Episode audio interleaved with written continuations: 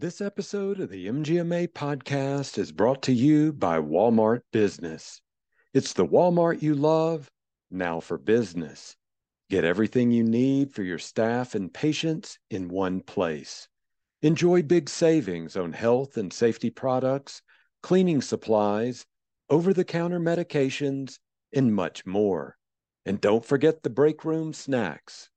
Create a free account today and start shopping at business.walmart.com. That's business.walmart.com. Hello and welcome to the MGMA Insider Podcast. I am not Daniel Williams, I'm Declan McGee. Daniel is out on vacation. Before Daniel took off, he had an interesting interview with Robin Farmanfarmaian. Robin is a professional speaker, a career coach, an author, and an entrepreneur. She believes that technology can empower patients and make a positive impact in the health and medical field.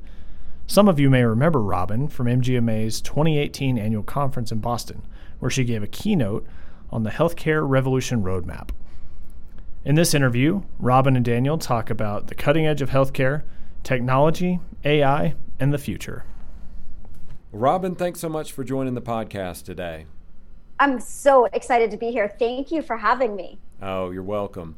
Now, you have an incredible story. We had you at uh, MGMA annual conference last year, and many of our uh, members and listeners got to hear that story. But for the ones who didn't, I'd love for you to share that. It kind of led into you becoming an expert in healthcare technology. So, if you don't mind, if you could tell us a little bit about your career and basically start with your life um, as a patient that you talk about a lot and how that shaped your career path and your purpose. Absolutely. So, my life goal is to impact a minimum of 100 million patients worldwide.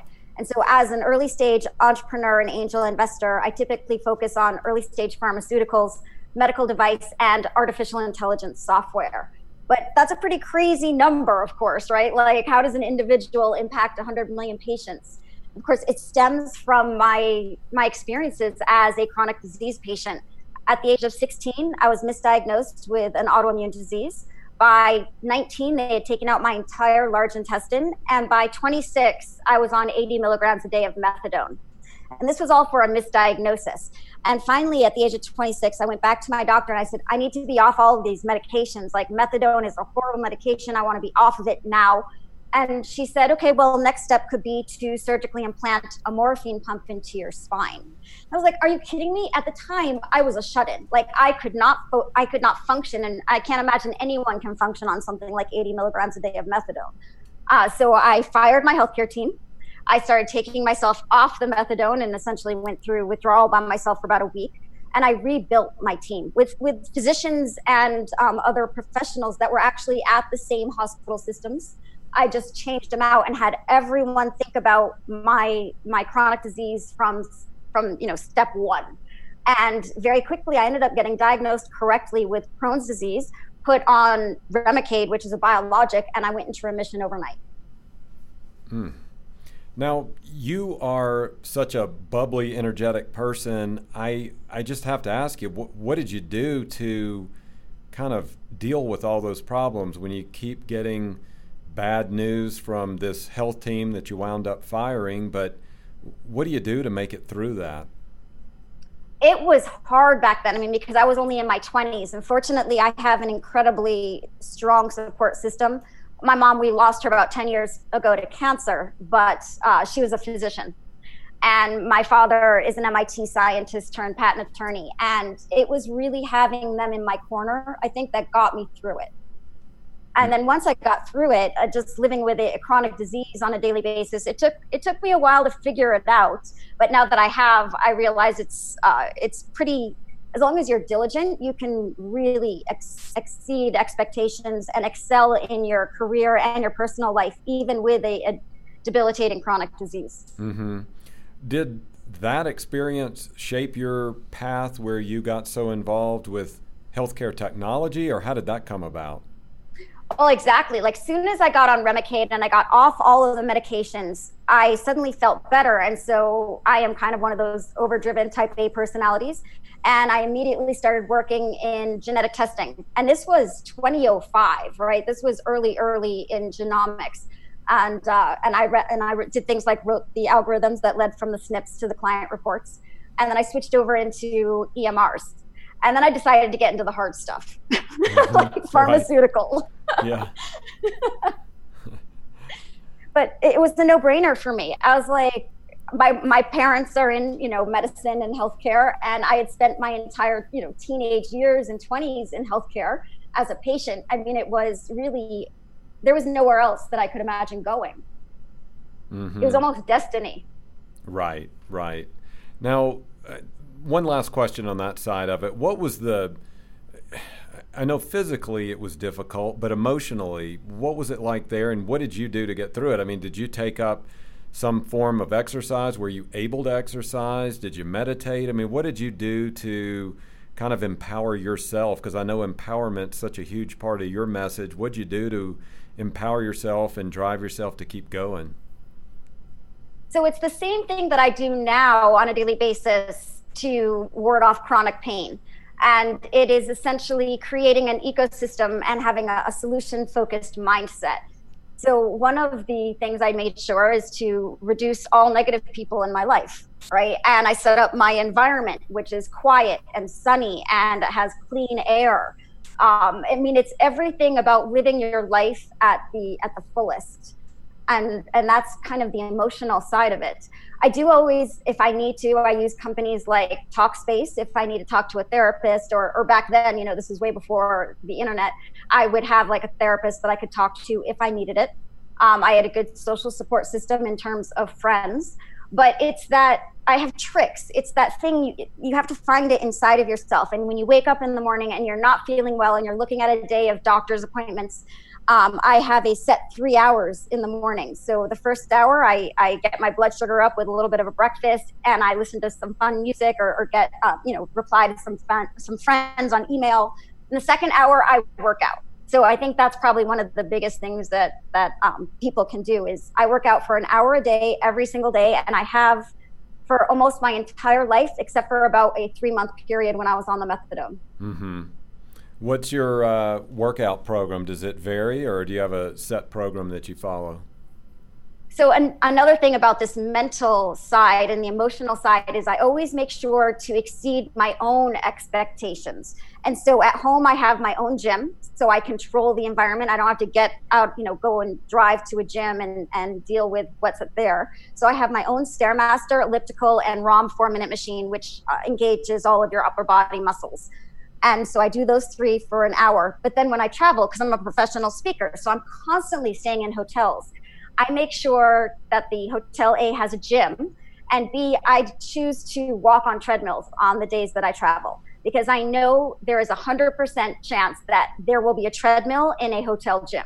Mm-hmm. Whereas they might not have an elliptical or a Stairmaster. So that means I'm never disappointed. I never have an excuse saying, oh, well, they don't have my favorite machine, so I can't work out today. Like that doesn't exist in my world. Mm-hmm. Now, these days, you are known as a uh, sort of a, a, disruptor and a and a entrepreneur in the technology space. And technology has disrupted a number of industries. One of the ones it's disrupted the most and continues to disrupt is that world of medicine and healthcare what are some of the biggest healthcare disruptors that you're seeing out there right now?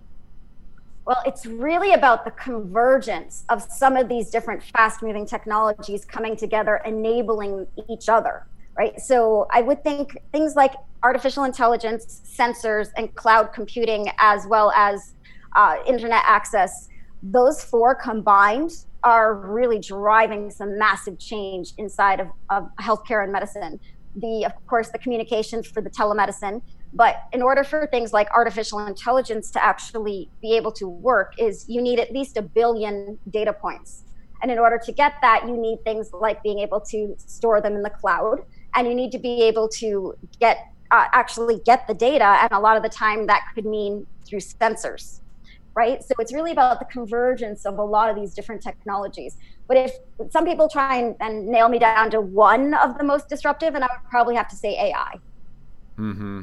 Why is that? What is it doing that you've seen so far in healthcare? Oh, well, it can replace human beings. in a lot of cases. And so, one that received one software program last year that received FDA clearance is specifically for diabetic retinopathy. And it replaces the extremely expensive uh, specialist who reads those reports typically. So you need to have a, a, a, patient go into a healthcare professional to get the exam done, you know, a technician or a nurse. But then this software will analyze uh, and give you a binary answer of yes or no, the patient has diabetic retinopathy, or no, they don't, come back in a year. And so, because it's able to take a lot of tasks off of human beings, that is, in, that in and of itself is a, a huge disruptor. Mm-hmm. Is there, how is the industry accepting these changes? Are they coming from mostly outside? You live in Silicon Valley, Palo Alto, and you're in an area where there's so much creativity and innovation going on. Is that where most of these new innovations are coming from? Well, actually, technically, most of the disruptive um, innovations actually came out of DARPA and we are now able to utilize them in medicine. And so I'm seeing a lot of both startup companies, but the thing that has gotten a lot of healthcare professionals terrified, and especially when I give talks to CTOs and CIOs of hospital systems, they are terrified at, at this massive shift that we're seeing because the big guys are getting into it. Microsoft, Salesforce even said they were getting into EMRs or at least data interoperability. Apple, uh, you know, Google, right? Amazon. These guys can move entire markets and in a matter of hours, right? Like, look how fast Apple was able to distribute their watches. They've already distributed 35 million watches. And now, of course, their latest version has an FDA cleared single lead EKG monitor. Mm-hmm. And that's just the first medical device that they are putting onto their Apple Watch. Now, looking at companies like Amazon, CVS, right, Walmart, they are massively disrupting healthcare as well and, and this massive shift, right? So CVS is investing, they set up to 325 to 350 million dollars to outfit at least 1,500 of their stores, and they have over 9,500 or so uh, in the country uh, to be more kind of like primary care type clinics and they will be focusing on the top five most expensive diseases like CAD, you know, coronary artery disease, uh, hypertension, and diabetes. Now, things like that terrify hospitals, right? Because hospitals need to be able to bring in money and revenue. And if we are shifting some of the most expensive diseases, both outside of the hospital, into things like CVS or into the home, that is terrifying to a lot of people in healthcare because all of a sudden the revenue is shifting. Mm-hmm. What can they do then? I mean, instead of just being fearful of it, how do they embrace it or have it integrate into what they're already doing? So they need to join them. Watch what Apple, Amazon, Microsoft, and Google are doing in healthcare and stay at least right there with them or one step ahead of them right? And so, in terms of if you owned a hospital system or a big medical practice, first of all, telemedicine, it's a no brainer. Secondly, uh, things like being able to do the virtual care with point of care diagnostic devices in the home. So, if, uh, say, for example, you could get the point of care diagnostic devices available right now in Best Buy, and what that is is FDA cleared otoscope, stethoscope, temperature monitor, and tongue depressor, which all have cameras on them and the physician through video is able to direct the patient to either apply these on themselves or on their child for example so that you avoid that visit.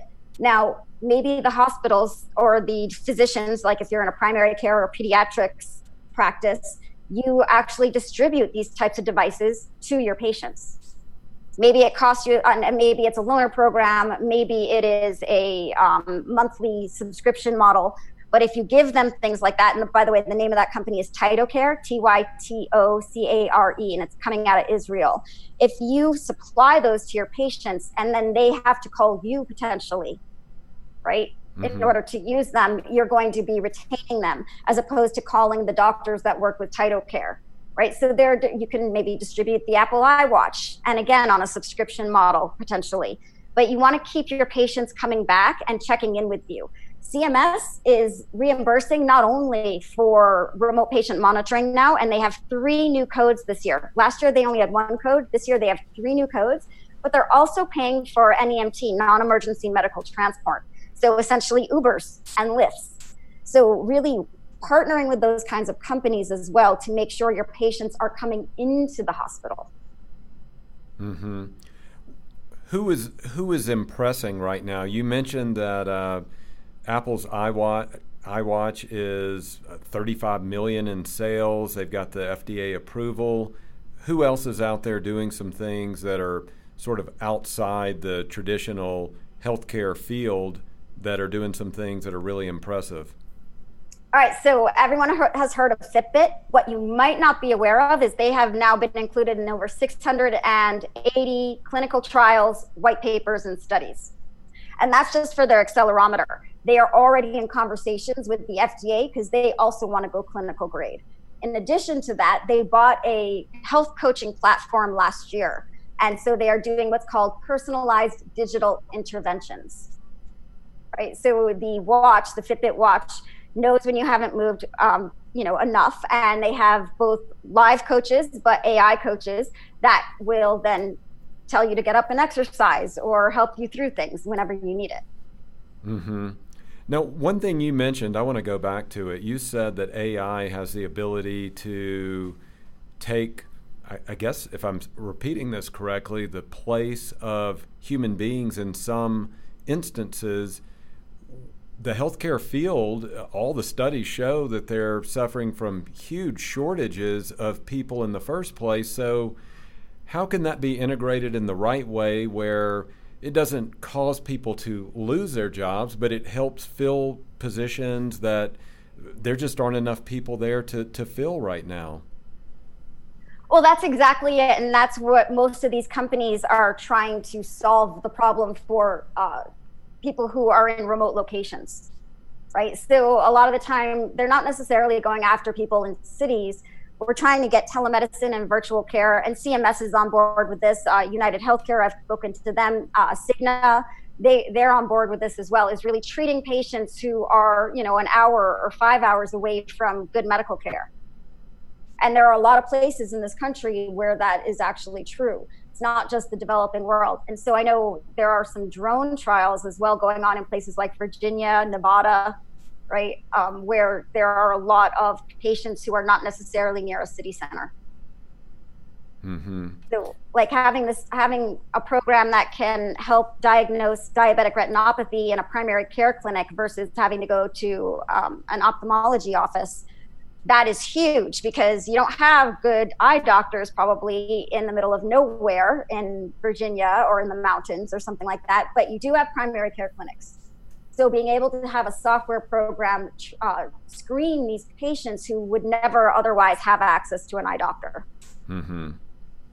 Now, you've talked a lot about there's some fear and, and maybe even some resistance to some of these cutting edge technologies that are taking place. But when you're out there talking to healthcare leaders, what are they excited about? What are some of the new technologies that have come along that have them excited and they're ready to have them as part of their system and program?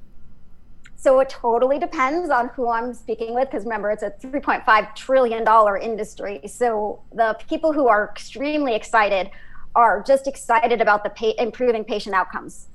I mean, they they smile from ear to ear when I tell them about some of the the cool innovations in point of care diagnostics, or how I'm able to um, where where I'm seeing you know clinical trials, vaccines, and as well as uh, just regular IV medications like my Remicade, which is a biologic, being shifted into the home, and how much of a difference this is actually making on how well the medications are working and giving patients access to things like clinical trials when they never had access before because they're nowhere near the, the geographic location where the clinical trial was happening. So they get so excited. And I see that a lot, especially um, internally at pharma companies as well. Like some of the people who work on the innovation side are really excited about some of these th- these shifts going on, and the physicians too. So it depends on which physician but a lot of them are, are, so on board that I see them. They have all the latest, and they they've tried VR, and they have the Apple Watch, and they are data junkies like some of their patients, and that's really fun. Mm-hmm. Now you had mentioned that you're constantly on the move. You're traveling, speaking to audiences around the country. What are some common questions that you hear? What do people want to know, that healthcare audience, when you're speaking to them, what do they want to know about what's going on out there? Ooh, um, it depends again. But one of the things I've gotten recently, because I've been doing some keynotes on tissue engineering, um, people are very, very curious as to see when we are going to be able to 3D print organs. And that is actually in a less than 10 year horizon now it's mind blowing how fast things like tissue engineering are moving. And uh, that, that really excites a lot of people because we can do skin already. Like we can already do skin quite well. We're seeing other companies growing tumors so that we can start to increase or, or, or do personalized medicine. So when you have a patient and you're trying to decide between one of the many, many, many chemotherapies out there, for their particular type of cancer, we now are, are looking at growing the actual tumor outside the patient's body and testing medications on that. So we have truly personalized medicine. Hmm. And that that's only three years away. Wow. I, I yeah. want to I want to go back to the 3D printing to the layman, which I'm one of those. Tell us about that. What are we talking about here with 3D printing? You said of organs. I'm yep. I'm I'm astonished and almost uh, speechless here. Tell us a little bit about that. Sure. So uh, it's also called tissue engineering.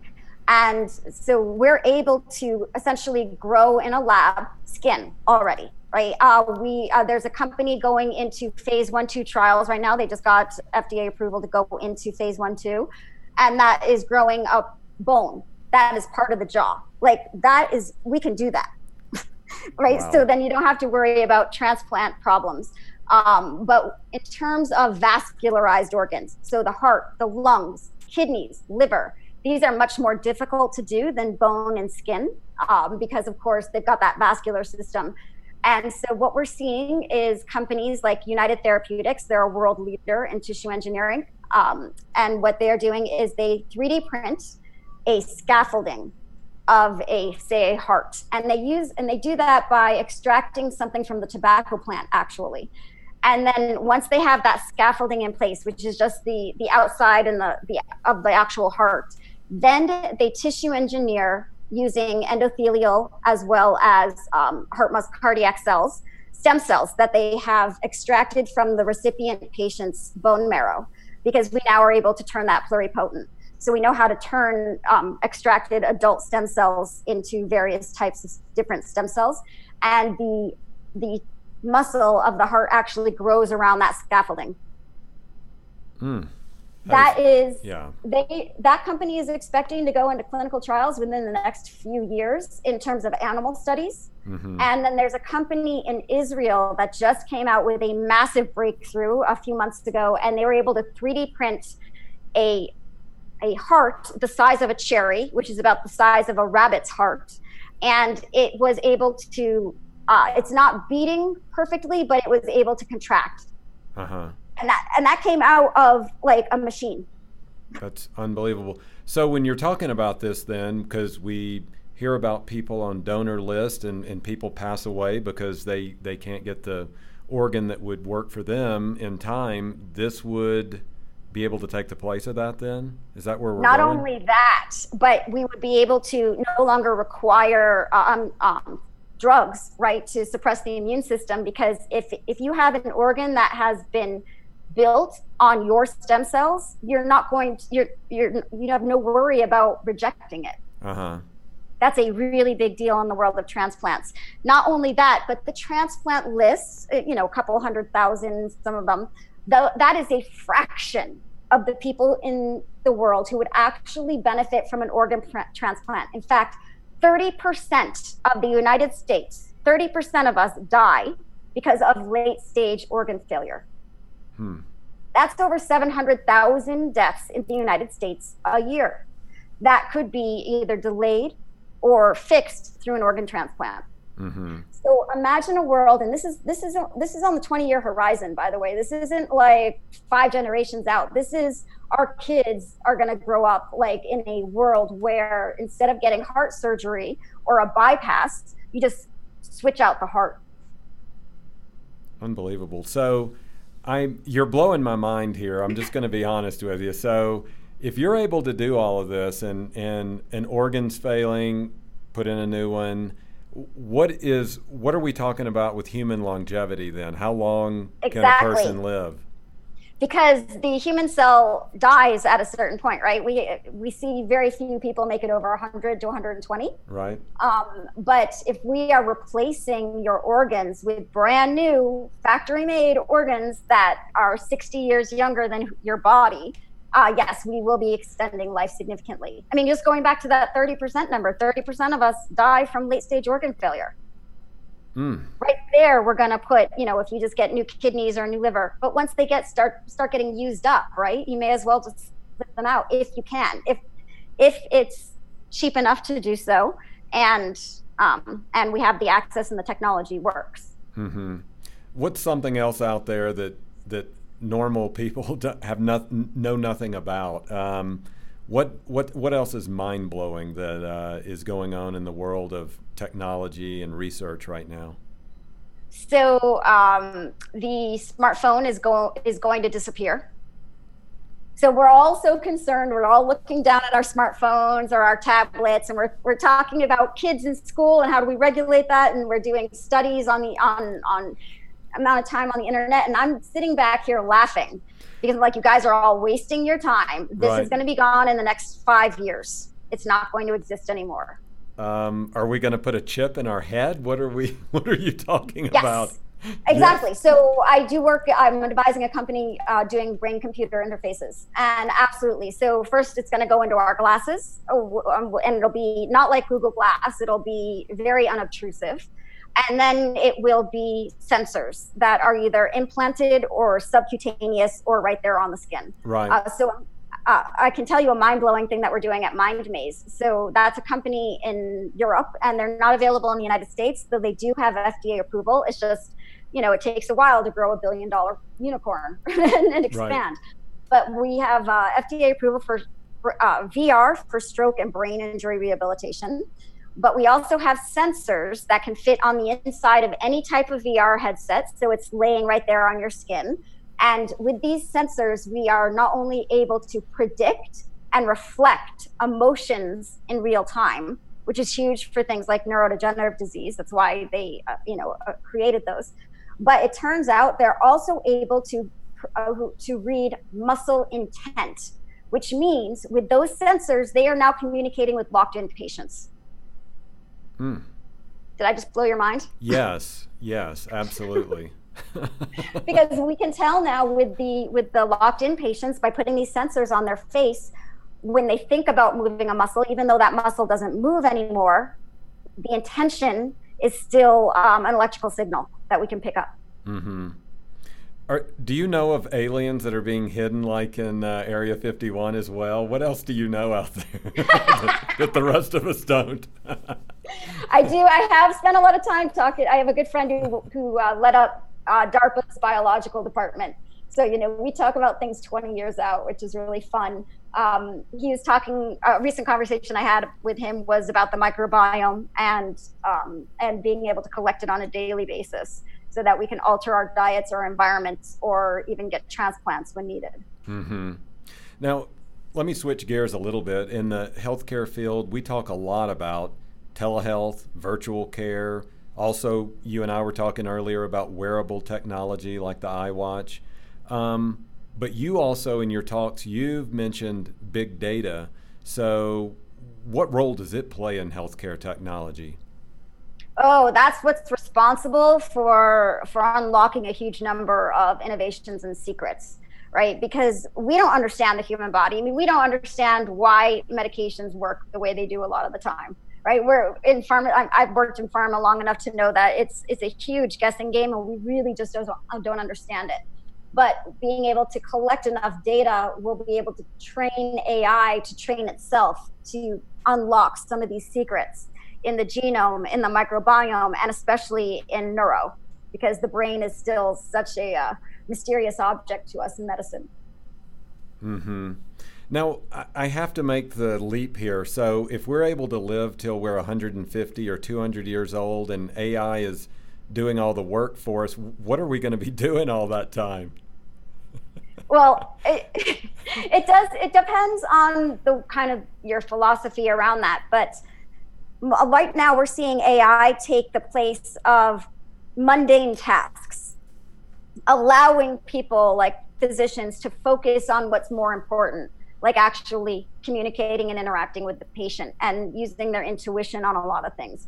So first, we're just going to see all these mundane tasks that we don't want to do going um, taking off of it, but we cannot even imagine at this point just how fast technology is moving that our world isn't going to look the same in 50 years. In 50 years, we are going to not recognize anything. If you were just to try, you know, just hop into the world 50 years from now. So there will be a lot more jobs. Technology throughout history has created more jobs than it has destroyed in each one of the revolutions, the technological revolutions. And so we will probably see that here as well. It's just we can't even imagine it. Think about the drone industry. Mm-hmm. But it, that didn't exist, right? Whatever, right. 10 years ago. And now all of a sudden, not only does the drone industry exist, but a huge number of jobs around that.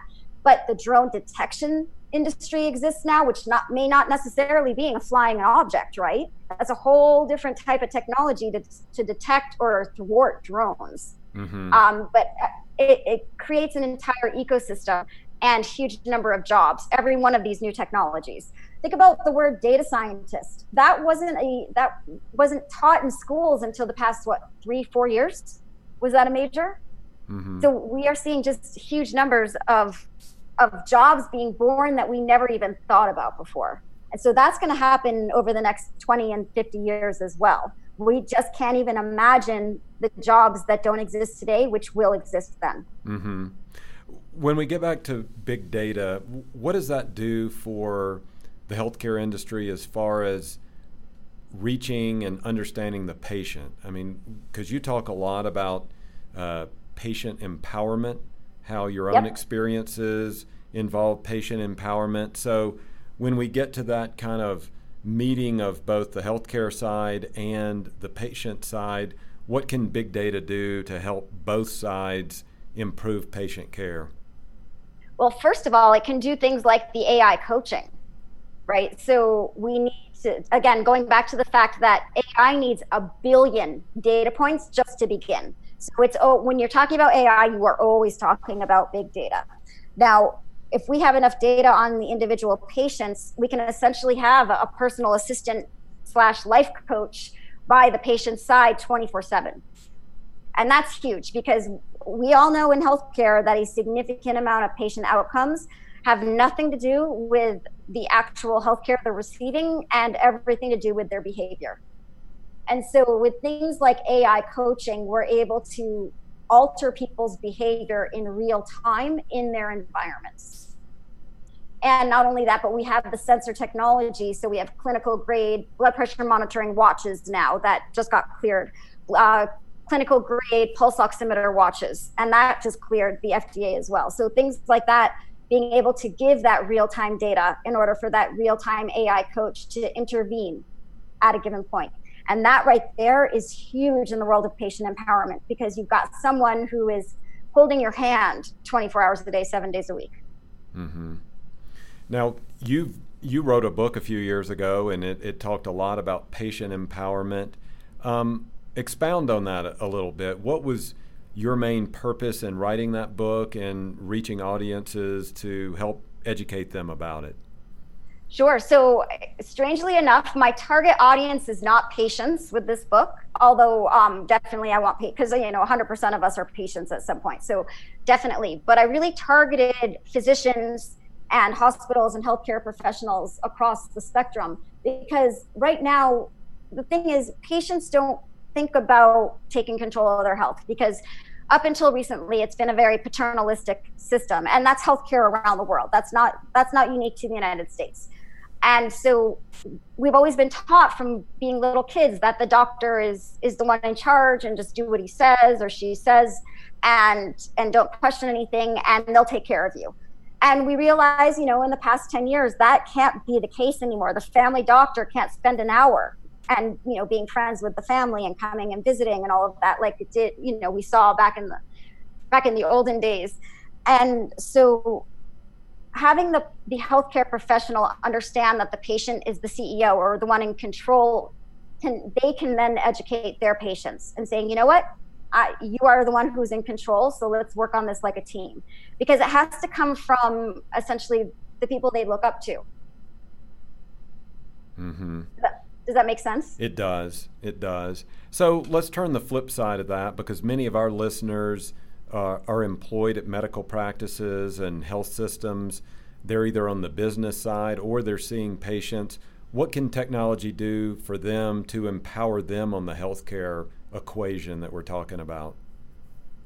Oh, wow. I mean, there are so many th- ways that that the healthcare professional is is benefiting from a lot of these technologies and just thinking about the, the ai component alone um, and things like emrs and real-time remote patient monitoring and so we're seeing um, i can't remember oh i think it's eClinicalWorks last year launched uh, the ava bot and so it's essentially a chat bot that you just that works like amazon's alexa and you say hey ava uh, pull up robin's lab results from yesterday and the chatbot will be able to extract that data from the EMR without the healthcare professional even typing anything. And so being able to have that in conjunction with real-time remote patient monitoring. So uh, blood pressure monitoring or pulse oximetry monitoring or just you know accelerometer monitoring and software that will alert the healthcare professional only if there is a problem. So that same type of chatbot, and it doesn't have to be eClinicalWorks, obviously, but that's just one that's on the market now, will alert the doctor or the nurse and say, hey, Robin hasn't moved in 12 hours and it's daytime and she had heart surgery last week. There's a problem. Mm-hmm. Mm-hmm. You know, and so that alone, being able to provide your patients with real time interventions to help them avoid things like urgent care or the emergency room as well as we all know if we can catch things right when they start, like things like in the world of cancer, if we can catch neutropenia before it starts, it's going to cost a hell of a lot less mm-hmm. than if we if we ca- if the patient gets uh, you know much more advanced and then requires hospitalization. Right. So you work with so many cutting edge technologies and you study them, but there's also that issue of patient privacy. So you've seen them kind of work through the system. What's involved then to bringing them to market and ensuring that patients are, you know, their their information is remains private? So um, they just have to follow their very specific rules on uh, data transfer, data transfer, and in fact, stricter rules than HIPAA compliance even. And so, as long as you follow the standard security uh, security protocols and um, the HIPAA compliance, you're pretty safe. The w- the way we're seeing data being uh, kind of stolen or the problems with data is actually getting in through the back end of the devices. So when the patient signs in and they don't have a secure password or a secure internet connection, or the healthcare professional brings the computer home and it accidentally goes on a wireless connection that is is uh, is not secure, right? Like a coffee shop or an airport or or anything like that. That's where we're seeing a problem with things like data, and then of course criminals breaking into actual databases. Mm-hmm. But the other thing is is that privacy issue is kind of it depends on on who you're talking to right? So if you're talking to like myself or say a lot of the millennials or generation z they're like who cares? Here's my data. I'll put it up on twitter right? And so it's actually a non-issue for a lot of patients. And then there's the other school of thought where the other patients who are terrified that their fitbit data is going to be stolen and used against them for something right Mm-hmm. And so it depends on who you're talking to. Um, I definitely am the school of thought where, okay, go ahead and take all my data because I do understand in technology, the healthcare professionals, they're all, you know, they have to worry about the blood pressure data not going out there. But what people don't understand is that with the sensors, the microphones, the cameras, and the AI and facial recognition, we are able to essentially almost diagnose you, uh, especially within the world of mental disorders, uh, by using AI. So we've got things like smart billboards now. So if you walk up to, say, a billboard, the billboard will recognize who you are and then will show you an ad based on your personality, your mm-hmm. Google searches, what you do on Facebook, all of that. In it, so not only is it recognizing you, but it knows all of your habits. It knows everything that you like. But um, when you combine that with things like IBM Watson did a study, I want to say it was about five years ago, and they were able to predict with 100% accuracy patients who were end up having a psychotic breakdown. Mm-hmm. So you can walk up to these billboards and it can say, okay, well, this patient is um, in a manic episode from of their bipolarness, right? Like this, and this is outside of healthcare. Amazon Alexa, though it is HIPAA compliant, the other ones are not yet, as far as I know, and so they are collecting more data on us on things like tone of voice, facial expression, uh, the way you string words together over a period of time. And those are all points in a diagno- um, diagnosis on some of the neuro problems, right? Or some of the mental disorders. Mm-hmm. And so, what are you talking about with privacy? If the consumer world knows my political affiliation just by my Facebook posts, even though I never say it, um, and can understand what my mental problems are, they know when my cycle is, right? Because they know my history of when I order things from Instacart or Amazon. Privacy is kind of gone in terms of medicine outside of healthcare already. I know that's a very strange thing to think about, and we should be very secure inside of healthcare, but there are ways that we are now able to diagnose patients outside of healthcare that people are not even realizing or thinking about. Mm-hmm. Privacy is gone already. Yeah, I mean, I understand that and I accept it on, on the fact that it it is true, but it's concerning for people who have health issues, and if they can be diagnosed that way, then what happens to their health care costs, to their insurance premiums, things like that? I mean, that's where I think it would be a concern for. Um, there would be some certain bias in that, and then and then even uh, not hiring someone if you're if you're you know potential employer you go in for an interview and they can do this AI read on you and see your pre-existing conditions or see your health issues that you have and just go well this person may have a psychotic break as you were talking about so i'm not going to hire them. I'm going to go hire this safer choice. So are there issues like that? I mean i would have to think that you've got to work through some problems along that way. So the thing is, things like um, like United Healthcare, I think they have what 50 million patients or something like that. Okay. CMS, um, how how many patients has, have gone through CMS? I mean, if you think about it, there's really only about seven or eight giants who probably have the vast majority of our healthcare data already, and in the world of payers. So CMS, the VA, United, Cigna, you know, Anthem, Aetna, you know, these companies already have our full health history The thing that is keeping them from um, from kicking us out of their insurance is federal law and it's the same thing in the world of the workplace federal law disabilities law discrimination law. It's all going to come down to the rules and regulations of the specific country and county and uh, has nothing to do with with the privacy because you know what? Those people they already have all that data.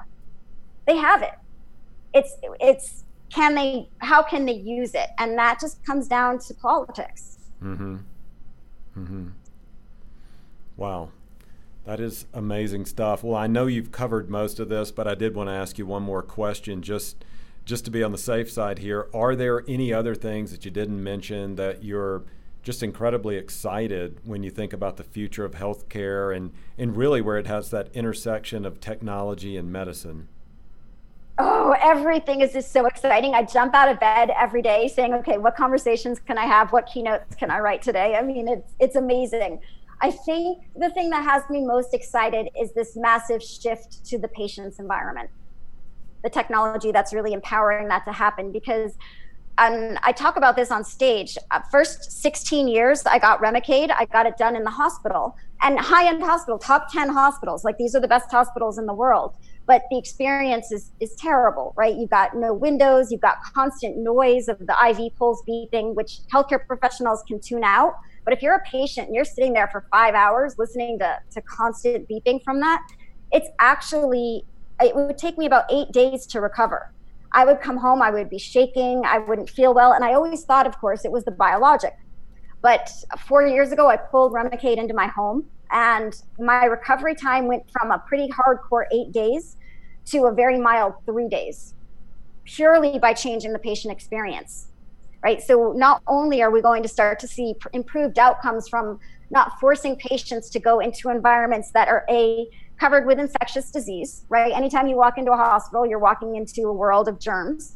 Um, and secondly, the just the noise and the environment in which this medication you're forced to sit in that was actually causing pain. And so I think we're going to see a lot more improved outcomes by pulling healthcare into the patient's home environment. And the other thing about that is that with companies like I use Heal, where I have a primary care doctor actually come into my apartment and um, they give me my flu shot that way or a checkup. They can see my environment, so they can do things like, "Oh my gosh, you have you have black mold, and that's why you have allergies or this immune response." it's not because of other things. So sometimes it's also the patient's environment. So when we can start really treating them in those places, we can see is the environment making them sicker? Is it actually helping improve their outcomes? Okay. Well, Robin, I want to thank you for joining us and blowing our minds here on technology and medicine. Um, it's been a delight to hear and, and just kind of, as I've said, mind blowing. Thank you for that. Sure. It was wonderful speaking with you. Thank you so much for having me. Thanks again to Robin Farmanfarmaian for joining the podcast. If you're interested in learning more about the intersection of technology and healthcare, you can join us at MGMA's annual conference October 13th through 16th in New Orleans. Registration is now open. For more information and to register, visit mgma.com slash bigeasy19. Thanks again for being an MGMA Insider. I'm Daniel Williams. The popular buzzword we've been seeing everywhere is AI. But what we all want to know is how we can implement and use it to our advantage. When it comes to improving margins, accelerating cash flow, and optimizing staff performance, there's a one stop shop using cloud based predictive analytics. MGMA Analytics is your AI enabled tool that upscales technology you've already been paying for so you can silo your disparate systems and make data backed business decisions. Visit mgma.com slash analytics and see how AI can revolutionize your finances and operations. Again, visit mgma.com slash analytics today.